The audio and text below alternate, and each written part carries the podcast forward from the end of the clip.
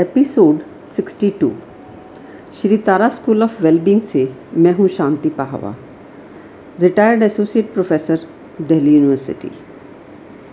आज का विषय है कि क्या सारा संसार दुखी है? बुद्ध नानक और कबीर ने भी यही कहा है, पर फिर भी हम अपनी कल्पनाओं में जीते हुए ये सुनकर भी ना तो इसको पूरा मानते हैं ना ही सवाल पूछते हैं कि हमें तो ऐसा नहीं लगता। ना ही कहीं से भी वेरीफाई करने की कोशिश करते हैं कि ऐसा है भी या नहीं। हम सभी को लगता है कि सभी सुख सुख सुविधाएँ तो हमारे पास हैं। फिर भी हम दुखी हो रहे हैं तो कहीं ऐसा तो नहीं कि कमी हमारे ही अंदर है। और हाँ काफ़ी बार ये भी लगता है कि हम दुखी हैं। और कोई दुखी है या नहीं, इसे देखने की भी हम ज़रूरत महसूस नहीं करते। वैसे तो अगर हम ना भी जानें कि सारे लोग दुखी हैं भी या नहीं, इससे कोई ख़ास फ़र्क नहीं पड़ता। पर एट टाइम्स ये भी तो हमारा दुख बन जाता है कि सभी तो दुखी नहीं हैं, पर हम दुखी हैं। मुझे भी काफ़ी समय तक ऐसा लगता रहा कि कुछ लोग सुखी भी तो होते ही हैं। सारे हमारी तरह दुखी तो नहीं होते। पर अवेयरनेस में देखा तो लगा कि बात तो यही है कि नानक दुखिया सब संसार।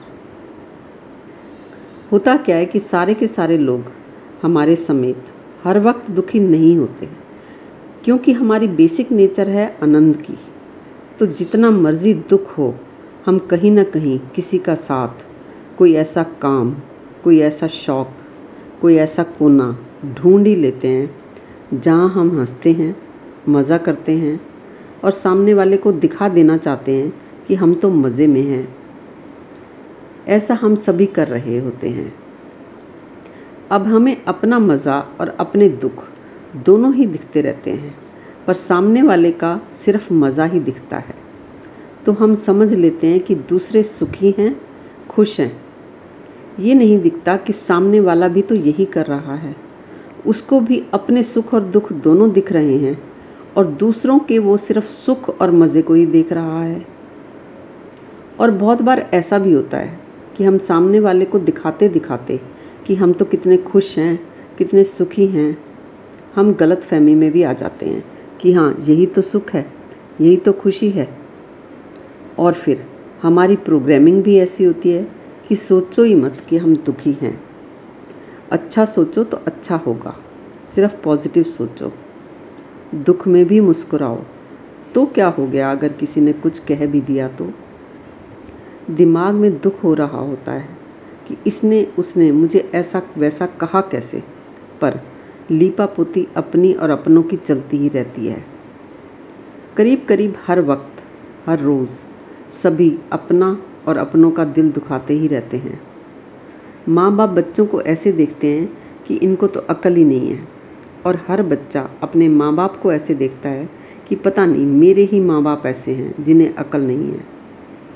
सभी को अपने अलावा सभी आसपास वाले बेवकूफ़ नज़र आते हैं। समझदार और अच्छे लोग हमें दिखते हैं सिर्फ़ कहानियों में, पिक्चरों में या दूर दराज के लोग जिन्हें हम कभी कभी मिलते हैं। तो हमें ये लगता ही रहता है कि अच्छे अच्छे लोग होते हैं, पर हमारे आसपास ही कोई अच्छा नहीं है। कभी कभी ऐसे भी मोमेंट आते हैं कि लगता है, नहीं, ऐसा भी नहीं है कि हमारे बच्चे ही ख़राब हैं या हमारे आसपास के लोग ही ख़राब हैं। और ख़ास कर औरों के सामने। और वो कह भी देते हैं कि हमारे बच्चे तो बहुत अच्छे हैं। और ऐसे ही बच्चों के मन में भी आता है कि वैसे इतने ख़राब भी नहीं हैं मेरे पेरेंट्स। और वो भी खास कर औरों के सामने कह ही देते हैं कि माई पेरेंट्स आर ग्रेट